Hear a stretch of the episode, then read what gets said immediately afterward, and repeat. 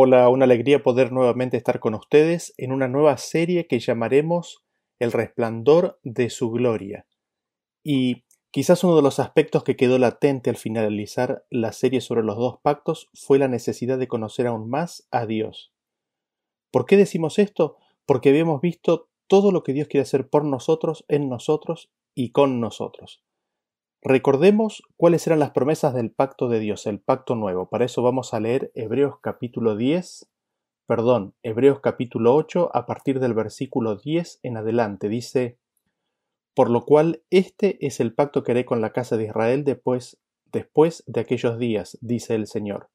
Pondré mis leyes en la mente de ellos y sobre su corazón las escribiré y seré a ellos por Dios y ellos me serán a mí por pueblo y ninguno enseñará a su prójimo ni ninguno a su hermano diciendo Conoce al Señor, porque todos me conocerán, desde el menor hasta el mayor de ellos, porque seré propicio a sus injusticias y nunca más me acordaré de sus pecados y de sus iniquidades. Entonces, ¿en qué consiste el pacto, las promesas de Dios? ¿En qué consiste el pacto de Dios? ¿En qué consisten sus promesas? En que, en primer lugar, Él pondrá sus leyes en nuestra mente y sobre nuestros corazones las escribirá.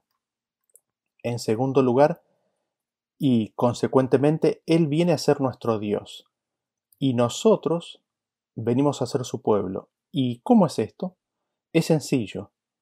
Esto viene a ser así porque ya no tendremos dioses ajenos, es decir, no tendremos personas, no tendremos cosas, no tendremos conceptos que ocupen el lugar del Dios verdadero.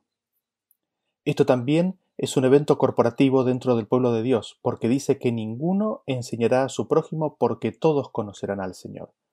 Pero, ¿por qué ocurrirá esto? Ocurrirá esto porque Él nunca más se acordará de nuestros pecados e iniquidades. Él borrará nuestras rebeliones y jamás vendrán a su memoria. Notemos el aspecto progresivo o consecutivo de estas promesas de Dios, de el pacto de Dios.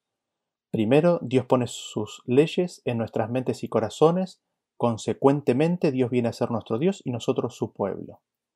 Esto viene a ser en forma corporativa cuando todo el pueblo de Dios estará en ese estado, dado que la promesa de Dios es de que borrará todos nuestros pecados y todas nuestras iniquidades. Y nos podríamos preguntar, ¿no? ¿Cuál es la dinámica de esto? ¿Cómo, cómo ocurre? ¿Cómo el pacto de Dios, el pacto nuevo, viene a ser una realidad en la vida? Para responder esta pregunta, quizás el versículo más simple que podríamos ver es el siguiente, el que se encuentra en Éxodo capítulo 19, a partir del versículo 5 en adelante. Dice así, Ahora pues, si diereis oído a mi voz y guardareis mi pacto, vosotros seréis mi especial tesoro, mi especial tesoro sobre todos los pueblos, porque mía es toda la tierra y vosotros me seréis un reino de sacerdote y gente santa. Estas son las palabras que dirás a los hijos de Israel. Quizás lo primero que notamos de este versículo es que Dios nos pide que demos oído y que guardemos su pacto. ¿Y qué significa dar oído? Dar oído significa escuchar atentamente, prestar atención, no endurecer el corazón, comprender lo que se dice, ¿Qué es lo que significa guardar el pacto? ¿Qué significa guardar las promesas de Dios? Guardar significa atesorar, cuidar, proteger, mantener. En ese sentido, no podemos dejar de recordar la primera vez que este término fue utilizado en las Escrituras. Fue cuando el jardín del Edén se le dio a Edén y se le instruyó que lo guardara. El jardín ya había sido preparado por Dios. Lo único que tenía que hacer Adán era guardarlo, cuidarlo, protegerlo. Entonces, si nosotros oímos la voz de Dios, esto en referencia a su palabra, a su palabra escrita, a su espíritu hablando a nuestra conciencia. Si nosotros oímos esa voz de Dios y la guardamos, la atesoramos, entonces recién allí seremos gente santa. Recién ahí Él nos hará gente santa de acuerdo al versículo que leímos recién. Es decir, recibiendo, atesorando, no resistiendo, no endureciendo el corazón, su palabra que es toda poderosa, nos hará gente santa. Y esto lo encontramos aún más claro en el siguiente versículo, el que se encuentra en el libro de Salmos capítulo 81 el versículo 8 en adelante. Dice así. Oye pueblo mío, y te amonestaré, Israel, si me oyeres, no habrá en ti Dios ajeno, ni te inclinarás a Dios extraño. Si oímos a Dios, Él nos hará cumplidores de su palabra. Si oímos a Dios, no tendremos dioses ajenos. Si oímos a Dios, guardaremos sus mandamientos. Habiendo visto esto, leamos un versículo más para responder a la pregunta de cómo nos podemos apropiar de las promesas de Dios, cómo podemos recibir el pacto nuevo de Dios. Y este versículo lo encontramos en el libro de 2 de Corintios capítulo 3, versículo 18. Dice así: Por tanto, nosotros todos, mirando a cara descubierta como en un espejo la gloria del Señor, somos transformados de gloria en gloria en la misma imagen como por el Espíritu del Señor. Mirando a Cristo, contemplándolo, puestos nuestros ojos en Él, la promesa es que seremos transformados de gloria en gloria de acuerdo a su imagen.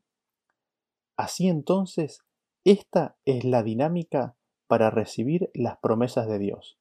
Abrir el oído, no resistir a la voz, no endurecer el corazón. Recibir la palabra, guardarla, atesorarla, mirar atentamente a Cristo continuamente y la promesa es que haciendo esto viviremos. Dios nos dará a Cristo. Dios nos dará su vida, su Espíritu Santo, el cual grabará en nuestros corazones su ley y nos hará su pueblo. Porque ¿Qué es lo que nos sucede? Al recibir la palabra de Dios, al conocer más cerca de las promesas de Dios, algunas nos resultan difíciles de incorporar en nuestra vida. Sencillamente porque no confiamos plenamente en Él, no lo conocemos lo suficientemente bien como para darle el control total y absoluto en nuestra vida. Nosotros tenemos nuestros propios planes y se los comunicamos a Dios y pedimos su guía y dirección pero muchas veces son nuestros planes y nuestros propios designios. Un ejemplo bien claro de esto lo encontramos en la promesa que creería nos cuesta a todos que se halla en Mateo capítulo 6, el versículo 33, dice así, Mas buscad primeramente el reino de Dios y su justicia, y todas estas cosas os serán añadidas. Todas estas cosas que son prometidas a ser agregadas son las cosas necesarias de esta vida, alimento, ropa, lugar donde vivir, las necesidades de esta vida. Y lo que nos dice el versículo es de que si buscamos primero el reino de Dios, todo eso otro viene por añadidura, viene solo.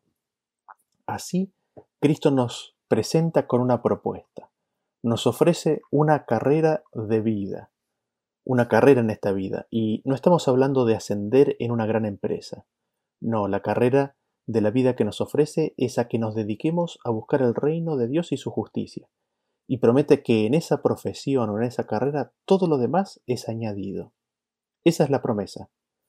Pero uno se pregunta, ¿no? ¿Cuántos nos animamos a pegar el salto y a buscar y hacer del reino de Dios nuestra prioridad número uno? Así, mirándonos a nuestro corazón, nos encontramos que realmente nos falta conocer aún más a Dios para poder confiar plenamente en Él. Aún nos cuesta entregarle todos nuestros planes y deseos para que Él pueda hacer realidad en nuestra vida todas sus promesas. Lo interesante es que los egoístas, los limitados, los resentidos, los, minimizadores, somos nosotros, y Dios es el que es generoso, amplio, perdonador, con lo cual está garantizado que su providencia siempre será mejor de lo que se nos podría pensar o de lo que nosotros podríamos pensar, ¿no? Así, es como que se nos impone una necesidad de poder conocer aún más a Dios. Pero recordemos al mismo tiempo que el conocimiento de Dios es una promesa del pacto nuevo. Cuando nosotros dejemos a Dios grabar su ley en nuestros corazones, entonces le conoceremos. Entraremos en el proceso de conocerle. Y así, oyendo y atesorando su palabra, mirando a Cristo sin cesar, no resistiendo, sino recibiendo toda palabra, conoceremos a Dios. Este proceso en sí mismo trae consigo la lluvia tardía. Fíjense cómo lo describe Oseas capítulo 6, el versículo 3 dice, y conoceremos y proseguiremos en conocer a Jehová como el alma está dispuesta a su salida y vendrá a nosotros como la lluvia, como la lluvia tardía y temprana a la tierra. ¿Qué es lo que nos dice este versículo? Que hay un conocer y hay un proseguir en conocer. Es decir, hay un proceso creciente de conocer a Dios y en ese proceso de seguir conociendo a Dios es cuando Él viene a nosotros y se manifiesta como la lluvia temprana y como la lluvia tardía. Y está prometido, claramente prometido, que, que llegará el momento en el cual conoceremos a nuestro Dios. No solamente eso en forma individual, sino que también en forma colectiva, que el conocimiento eh, será abundante, será claro, será de, la suficiente, eh, de la suficiente cobertura como para poder conocer la totalidad de su carácter. Fíjense que lo que Habacuc nos dice en el capítulo 2, versículo 14, respecto de cómo esto va a ser una experiencia para todo el pueblo de Dios. Dice, porque la tierra será llena del conocimiento de la gloria de Jehová, como las aguas cubren el mar. Es interesante, ¿no? ¿Qué es lo que llenará la tierra? El conocimiento de Jehová, el conocimiento de la gloria de Jehová. La tierra será llena del conocimiento de Dios. Y ilustra esto con una figura que no da espacio para la duda. Encontremos otro versículo al respecto que nos habla de lo mismo. Apocalipsis capítulo 18, el versículo 1 en adelante dice así. Después de esto vi otro ángel descender del cielo con gran poder y la tierra fue alumbrada con su gloria. Apocalipsis nos presenta este momento cuando la bestia que sale del mar trabajará en forma conjunta con la bestia que sale de la tierra para que todo el mundo adore a la imagen de la bestia que recibió la herida mortal y fue sanada. Allí es cuando nos está prometiendo, ahí en el versículo que leímos recién de Apocalipsis 18, nos está prometiendo de que el mensaje de los tres ángeles, a ese mensaje se le unirá un cuarto ángel que le dará poder y le dará gloria a ese mensaje se le unirá el mensaje que es la descripción de la gloria de Dios en la tierra. Dios será dado a conocer al mundo entero en su gloria. El conocimiento de Dios es la gloria a ser compartida. De aquí que venga a ser clave la parte del pacto nuevo al que hicimos referencia. ¿Cuál específicamente? La de contemplar a Cristo, la de contemplar la gloria del Señor para ser transformados de gloria en gloria por el Espíritu del Señor a su misma imagen. Y nos podemos preguntar, ¿qué es la gloria del Señor? ¿Qué es la gloria de Dios? ¿Cómo se la puede obtener? ¿Cómo se la puede contemplar, mirar, verla? Y hay muchos versículos que podríamos ver al respecto, pero nos vamos a enfocar en un grupo específico que está relacionado con la vida de Jesús aquí en la tierra y que se encuentran en el libro de Juan. Vamos al libro de Juan al capítulo 1 vamos a leer el versículo 14. Dice, Y aquel verbo fue hecho carne y habitó entre nosotros y vimos su gloria, gloria como del unigénito del Padre lleno de gracia y de verdad. ¿Qué es lo que dice Juan? Juan nos está diciendo, él dando testimonio de lo que había vivido y visto, lo que había vivido con Jesús y lo que había visto de Jesús, dice que en esa vivencia compartida en ese tiempo junto con Cristo, lo que él pudo ver fue la gloria, él pudo ver la gloria de Cristo, la gloria del unigénito del Padre. Y esa gloria está llena de gracia y de verdad. Y es la vida entera de Cristo en esta tierra a la cual está haciendo referencia Juan, aunque al principio no parezca aparente, como veremos ahora en un ratito en, en otros versículos, es la vida completa de Jesús lo que es la gloria que nos fue revelada, que nos fue manifestada. Y esto lo vemos en Juan capítulo 2, el versículo 11. Dice, Este principio de señales hizo Jesús en Caná de Galilea y manifestó su gloria y sus discípulos creyeron en él. ¿Qué es lo que había sucedido? Jesús había sido invitado a una fiesta de bodas, se acaba el vino y Jesús provee por medio de un milagro el, el vino que faltaba a dicha boda.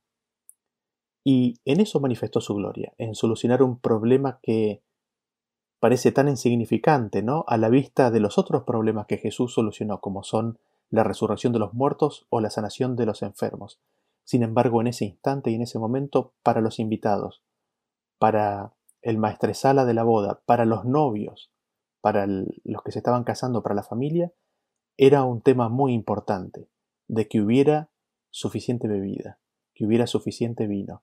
Y Jesús provee eso, y en eso se muestra su gloria, que aun en las cosas más pequeñas, que a la vista de aquel que tiene un problema más grave puede parecer trivial, aun en eso Cristo se preocupa y manifiesta su gloria dando, proveyendo aquello que hace falta. Y este dice que es el principio de la gloria, no el principio de señales. Vean ustedes lo que dice en Juan capítulo 17. Leamos Juan 17, el versículo 4 dice, Yo te he glorificado en la tierra, he acabado la obra que me diste que hiciese. Cristo glorificó al Padre, Cristo acabó la obra que el Padre le había dado que hiciera. La obra que Cristo consistió, o la obra que Cristo hizo, consistió precisamente en darle gloria al Padre, en glorificar al Padre, en manifestar la gloria del Padre. Y es interesante porque eso al mismo tiempo nos define cuál es la gloria de Cristo, ¿no? Al Cristo declarar, manifestar, revelar, dar a conocer la gloria del Padre, eso es la gloria de Cristo. La gloria de Cristo consiste en revelar a su Padre, en manifestar cómo es Él. Y por eso vimos su gloria, ¿no? También, porque así la gloria del Padre viene a ser la gloria del Hijo mismo. Y, y esto específicamente, ¿cómo ocurrió si lo queremos ver en forma más detallada? Para eso miremos el contexto de Juan 17. Eh, a partir del versículo 6 nos dice así, He manifestado tu nombre a los hombres que del mundo me diste, tuyos eran y me los diste y han guardado tu palabra. Ahora han conocido que todas las cosas que me has dado proceden de ti, porque la palabra, porque las palabras que me diste les he dado, y ellos las recibieron y han conocido verdaderamente que salí de ti, y han creído que tú me enviaste. Yo ruego por ellos, no ruego por el mundo, sino por los que me diste, porque tuyos son, y todo lo mío es tuyo y lo tuyo es mío, y he sido glorificado en ellos. Notemos aquí que así como Cristo ha sido glorificado en sus discípulos, en la pequeña medida en la cual ellos se dejaron llevar fruto, así también Cristo glorificó a su Padre. ¿Y cómo lo hizo? Manifestando, dando a conocer el nombre de Dios, revelando el nombre de Dios. ¿Es esto una pronunciación sonora especial? No. Vean ustedes cómo dice Romanos 2.23. Dice, tú que te jactas de la ley, con infracción de la ley deshonras a Dios? Porque como está escrito el nombre de Dios es blasfemado entre los gentiles por causa de vosotros. Cristo declaró, manifestó el nombre del Padre al vivir perfectamente la ley de Dios en su vida, porque Él no vino para abrogar, sino para cumplir, para llenar el cumplimiento de la ley. Y los discípulos, habiendo recibido el nombre de Dios, el conocimiento del carácter de Dios en el sentido de haber visto en Cristo el cumplimiento de esa ley, el cumplimiento en espíritu de esa ley, ahora conocen que todas las cosas que tiene Cristo proceden del Padre. Ahora conocen que todo lo que el Padre recibió, perdón, que todo lo que Cristo recibió, lo recibió del Padre. Así Cristo puede decir que todo lo del Padre es de Él y todo lo suyo es del Padre. Y no solamente eso, sino que también han conocido y han creído que Cristo realmente salió del Padre y vino al mundo. Ellos creyeron que verdaderamente Cristo procede del Padre. Entonces, Cristo glorificó al Padre dando a conocer el nombre del Padre, revelándolo y también revelándolo en su vida, ¿no? En su vida mediante el cumplimiento de los mandamientos. Y también glorificó al Padre dándoles las palabras que el Padre le había dado para que le diera a sus discípulos. Es decir, Cristo glorificó al Padre al vivirles la vida de Dios en la tierra, por eso se llama Emanuel Dios con nosotros, y al darles fielmente la palabra de Dios. Y dentro de esto, y adicionalmente, nos podemos preguntar cómo fue la vida de Cristo la glorificación del Padre. Y la respuesta para eso la encontramos en Juan 15.8, que nos dice así, en esto es glorificado mi Padre, en que llevéis mucho fruto, y seáis así mis discípulos. Dios es glorificado en que llevemos mucho fruto. Así en Cristo se manifestó la plenitud del fruto, y el Padre fue glorificado. Si nosotros llevamos frutos, seremos así sus discípulos, los discípulos de Cristo, así como Cristo llevó mucho fruto. Y lo que vemos es que en Cristo se manifestó en su plenitud más completa el fruto. ¿Qué fruto? El fruto del Espíritu, el cual es amor, gozo, paz, paciencia, benignidad, bondad, fe, mansedumbre, templanza.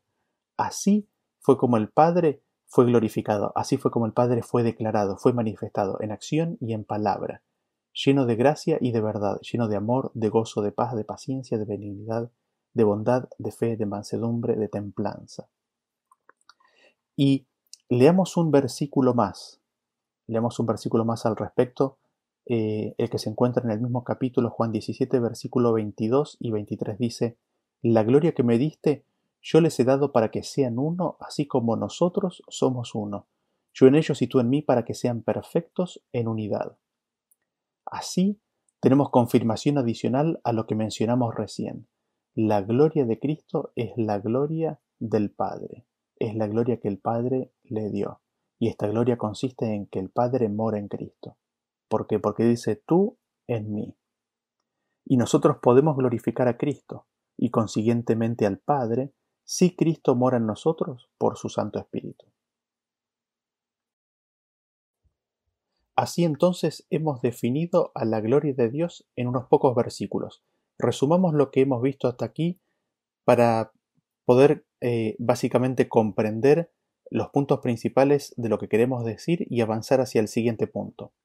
Habíamos visto nuestra necesidad de conocer a Dios aún más, para poder recibir el pacto nuevo y sus promesas en plenitud. Pero también habíamos visto que esto es obra de Dios, obra de su pacto, el hecho de que nosotros lleguemos a conocerle. Y esto era por medio de nosotros no resistiendo su voz, no resistiendo la voz de Dios, sino atesorándola y guardándola. Esto por medio de nosotros mirando la gloria de Cristo, mirando su gloria y siendo transformados a su imagen, de gloria en gloria. Y esta gloria habíamos visto que es la gloria del Padre. Cristo vino a este mundo y manifestó, reveló, declaró, vivió la vida perfecta de Dios en carne humana. Y así en su pueblo, en sus discípulos, está prometido que al final del tiempo el conocimiento de Dios y su gloria será revelado en ellos. Por eso el Apocalipsis es el libro de la revelación de Jesucristo porque en su pueblo Cristo será revelado en toda su gloria. Ahora, habiendo visto eso, recordemos un par de conceptos que habíamos visto en la serie La comunión del misterio. Dios había creado el universo bajo los principios del amor ágape.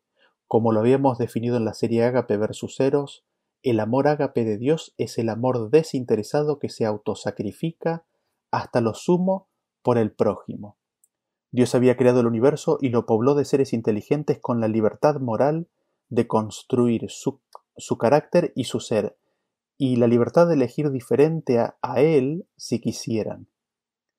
La creación hecha bajo estos principios era tan solo una manifestación del principio ágape bajo el cual opera Dios. También habíamos visto el surgimiento de la rebelión primero en el cielo con Lucifer y un tercio de los ángeles. Luego vimos el surgimiento de la rebelión aquí en la tierra con Adán y Eva aceptando las propuestas de Lucifer. Lo que sucedió en la tierra con ellos fue un reflejo de lo que Lucifer había vivido y forjado para sí mismo en su lucha contra el gobierno de Dios. Lucifer, declarando que Dios no quería lo mejor para ellos, sino que era egoísta y les privaba de su libertad y de la posibilidad de ser como Dios al no darles de comer del árbol, plantó la semilla de la rebelión. Y el hombre toma del fruto. Así la humanidad se revela contra Dios eligiendo un modelo totalmente diferente. Ahora el hombre había estirado su brazo y había comido del árbol. ¿Con qué finalidad? A los ojos del hombre para reparar la injusticia hecha por Dios, para poder ser como Dios, para alcanzar un estado de existencia superior, para ganar una nueva identidad y para ganar valor para ser alguien en este mundo. Así, un nuevo orden mundial se instaura. ya no es el amor ágape, sino eros. El hombre busca lo que es mejor para sí, cada uno de ellos. Es la búsqueda de valor e identidad en las cosas de este mundo lo que hace al hombre y lo define. Y eso trae consigo un tren de violencia y maldad inimaginable. También ahora el hombre mira a Dios como a su enemigo. El hombre considera a Dios bajo una luz mala. El hombre, al estar enemistado con Dios, en forma consciente e inconsciente le atribuye a Dios características que son las propias de Lucifer. Sin misericordia, severo, implacable, duro. Y la pregunta de las creaciones no caídas, la pregunta de los ángeles no caídos era ¿Y ahora cómo se soluciona este problema? ¿Qué es lo que hará Dios? ¿Cómo Dios reaccionará ante todas estas circunstancias? Porque recordemos, nunca antes se había levantado el mal, nunca antes había surgido el pecado. Hasta allí, en el servicio desinteresado por los demás, había una paz y gozo perfecto en todos los habitantes del universo. Y ahora, en ese sentido, no se conocía plenamente lo que Dios haría ante esta circunstancia. Tampoco se conocía lo que el gobierno de Dios como tal, reflejo del carácter de su monarca, contemplaba, en, contemplaba hacer ante estas situaciones. Si, si esto era un enigma para las creaciones inteligentes no caídas, imagínense cuánto más le costará al ser humano comprender y captar esto estando él mismo inmerso en el problema cuánto más le costará al hombre siendo que es tan desconocedor de Dios y teniendo una, una, visión distorsionada de Él. Y es específicamente en este aspecto de la gran controversia que nos gustaría ampliar en esta serie.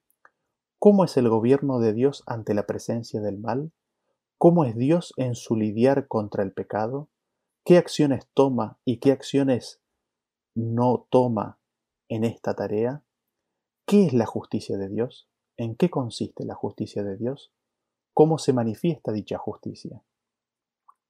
En este sentido, la primera respuesta está en que Dios remedia el problema con la verdad. Así es, Dios resuelve el problema con Jesús.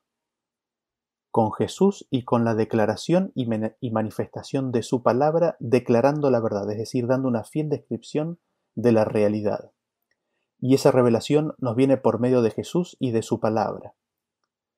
Así conocemos a Dios, así nos llega la verdad de Dios. Es el conocimiento de Dios en la faz de Jesucristo lo que nos mostrará su gloria. Es el conocimiento de Dios ante el terrible desafío a su gobierno por parte del pecado lo que nos mostrará cómo Él enfrenta este problema. En su accionar contra el pecado, Él se revela como es. En su obra contra el pecado Él nos muestra su carácter y nos revela su gloria. De esa forma, no porque fuera su voluntad, el universo entero llega a un conocimiento más profundo de su Creador al ver cómo Él enfrenta y resuelve este problema. Habíamos visto en la serie El Pacto Eterno una gran parte de esta tarea que Él hace para enfrentarlo. Pero, ¿qué pasa cuando se lo rechaza obstinadamente? ¿Qué sucede cuando la voluntad del pecador es la de ser pecador y no desea saber nada respecto de Dios? ¿Cómo reacciona él? ¿Qué es lo que hace? Y es en este tema específico en donde nos gustaría profundizar en esta serie. Y me gustaría hacer énfasis en un aspecto principal e importante de todo esto, para poder captar hacia dónde vamos y revelar al mismo tiempo el tamaño del desafío que tenemos por delante. Para ello, leamos Mateo capítulo 5, versículo 17. Dice así, No penséis que he venido para abrogar la ley o los profetas. No he venido para abrogar, sino para cumplir. Porque de cierto os digo que hasta que pasen el cielo y la tierra, ni una jota ni una tilde pasará de la ley hasta que todo se haya cumplido. Cuando Cristo vino, no vino para abrogar o derogar ni la ley ni los profetas. ¿Qué es esto? es el Antiguo Testamento, es el Pentateuco y los profetas, el resto de las escrituras. Él no vino para derribar nada de eso, ni siquiera una jota ni una tilde. Al contrario, Él vino para cumplir esta ley.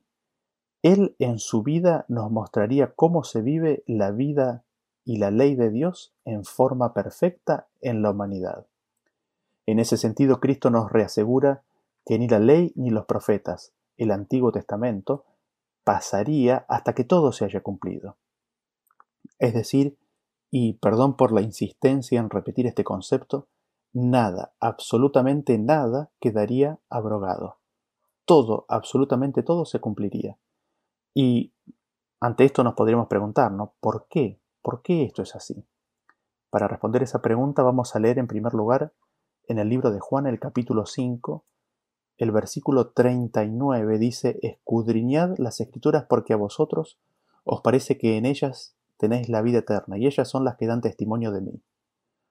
y después saltamos al 46. Porque si creyeseis a Moisés, me creeríais a mí, porque de mí escribió él. Pero si no creéis a sus escritos, ¿cómo creeréis mis palabras? Entonces, ¿por qué Cristo no vino para abrogar la ley, sino para cumplirla? ¿Por qué ese es su mensaje? Básicamente porque las escrituras dan testimonio de Cristo mismo. Lo que está escrito en la ley, lo que escribió Moisés, ¿acaso lo inventó Moisés? Absolutamente no. Cristo mismo nos dice que lo que Moisés escribió, lo escribió de Cristo, es decir, que Cristo se lo dio. Y Cristo afirma más aún diciendo que es imposible creer en Cristo si no creemos en las palabras de Moisés. ¿Por qué? Porque fue de Cristo quien escribió Moisés. Escribió de él. Porque Cristo inspiró a Moisés. Porque lo que escribió Moisés, lo que escribió de Cristo, no de sí mismo. No salió de, Moisés, salió de Cristo y Cristo se lo dio a Moisés y Moisés lo escribió. Este punto es importantísimo y es lo que nos dice Jesús. Leamos un versículo más al respecto. El que se encuentra en 1 Pedro capítulo 1 versículo 10 dice, Los profetas que profetizaron de la gracia destinada a vosotros, inquirieron diligentemente, perdón, inquirieron y diligentemente indagaron acerca de esta salvación, escudriñando qué persona y qué tiempo indicaba el Espíritu de Cristo que estaba en ellos, el cual anunciaba de antemano los sufrimientos de Cristo y las glorias que vendrían tras ellos. Los profetas que profetizaron y escribieron al respecto en las Escrituras, ellos preguntaron y buscaron en forma diligente todo lo relativo a la salvación por Dios ofrecida. ¿Cómo hicieron esto? Investigando, tratando de conocer qué persona y qué tiempo indicaba el Espíritu de Cristo que estaba en ellos, y que les indicaba o les mostraba de antemano los sufrimientos de Cristo y las glorias que le seguirían. Así, en este versículo vemos que lo que los profetas profetizaron y escribieron es lo que el Espíritu de Cristo que estaba en ellos les mostraba. Es decir, lo que ellos escribieron es lo que les dio Cristo. Jesús es el autor de la palabra. La palabra de Dios toda enterita es de Jesús. Jesús es el autor e inspirador de la palabra de Dios. Por esa razón, es imposible que Cristo mismo haya venido a derogar o abrogar la ley. Es imposible, porque es Él el que la dio, porque es suya. Lo que Él vino a hacer fue a cumplirla. Y cumpliendo esa ley, nos reveló al Padre, nos reveló a Dios, nos reveló su carácter, nos llenó del conocimiento de Dios y de la gloria de Dios y de cómo es Dios. Por eso en 1 de Timoteo 3:16 nos dice, e indiscutiblemente grande es el misterio de la piedad. Dios fue manifestado en carne. Dios fue manifestado en carne en la persona de Jesucristo. En Cristo vimos todo el carácter del Padre. En Cristo vimos la ley perfectamente vivida. Y para estar perfectamente seguros en este punto en particular de que en Cristo vimos la ley perfectamente vivida y cumplida, leamos los siguientes versículos. El primero es el que se encuentra en Salmos 119-172. Dice, Hablará mi lengua tus dichos porque todos tus mandamientos son justicia. Todos los mandamientos de Dios son justicia, son la justicia de Dios. Ahora, Respecto de Cristo y de la justicia de Dios, así como está expresada en sus mandamientos, leamos lo que dice Salmos capítulo 40 a partir del versículo 8 en adelante. Dice, el hacer tu voluntad, Dios mío, me ha agradado, y tu ley está en medio de mi corazón. He anunciado justicia en grande congregación. He aquí, no refrené mis labios, Jehová, tú lo sabes. No encubrí tu justicia dentro de mi corazón, he publicado tu fidelidad y tu salvación. No oculté tu misericordia y tu verdad en grande asamblea. Cristo se deleitaba en hacer la voluntad de su Padre. Era su delicia y su gozo en todo instante. ¿Por qué? Porque la ley de Dios estaba grabada en su corazón. Al ser esto así, entonces la justicia de Dios estaba en su corazón y le era imposible a Cristo ocultarla. De su corazón manaba lo que había en su corazón, no podía callarlo, porque de la abundancia del corazón habla la boca. Esto fue siempre así, porque en Jesús no hubo pecado ni se halló en él maldad. Él fue perfecto en todos sus caminos. ¿Y qué implicancias tiene todo esto para lo que venimos desarrollando? En primer lugar, Cristo guardó los mandamientos de Dios, los guardó todos sin faltar ninguno. En segundo lugar, Cristo, al manifestarnos el carácter del Padre, al darnos a conocer su forma de ser, su estilo de vida, su carácter, nos declara y nos manifiesta que así como Él es, así es el Padre. El que me ha visto a mí, ha visto al Padre, le dijo a Felipe. Entonces, los mandamientos son un reflejo del ser del Padre.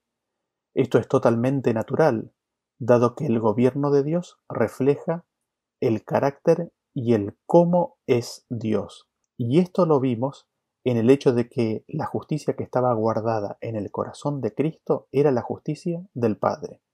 La justicia que se nos reveló en la vida de Cristo, vivida de acuerdo a la voluntad del Padre y de la cual tenemos en forma escrita humana los diez mandamientos. Y vemos que Cristo guardó todos los mandamientos de Dios. Y entre esos mandamientos está el mandamiento de no matar. Cristo no mató a nadie, es decir, Cristo guardó los mandamientos de su Padre en su corazón y los vivió. Y nos preguntamos, ¿Dios mata? Y aquí es donde se nos plantea una gran pregunta respecto de cómo Dios opera y actúa ante la rebelión. Porque tenemos ese testimonio de Jesús por un lado, de que Él es la manifestación perfecta del cumplimiento de la ley de Dios, de la vida y de la justicia de Dios por un lado, y por el otro lado tenemos este otro testimonio que también es inspirado por Cristo mismo. Le doy dos ejemplos específicos de este otro testimonio. El primero que encontramos es el de 2 de Samuel 6, 7 que dice, y el furor de Jehová se encendió contra Usa y lo hirió allí Dios por aquella temeridad y cayó allí muerto junto al arca de Dios. Este versículo nos dice que la ira de Dios se encendió y Dios hirió a Usa y allí mismo murió en ese instante. Es bastante conclusivo, ¿no es cierto? Evidentemente Dios mató a Usa. Veamos otro ejemplo. Génesis 38:10. Y desagradó en ojos de Jehová lo que hacía y a él también le quitó la vida. También parece bastante concluyente, ¿no? El texto es claro y directo. Dios le quitó la vida.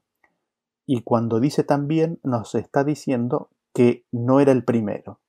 Entonces nos preguntamos, pero ¿cómo hemos de entender todos estos versículos entonces? ¿Cómo, cómo hemos de entender lo que hemos leído con anterioridad?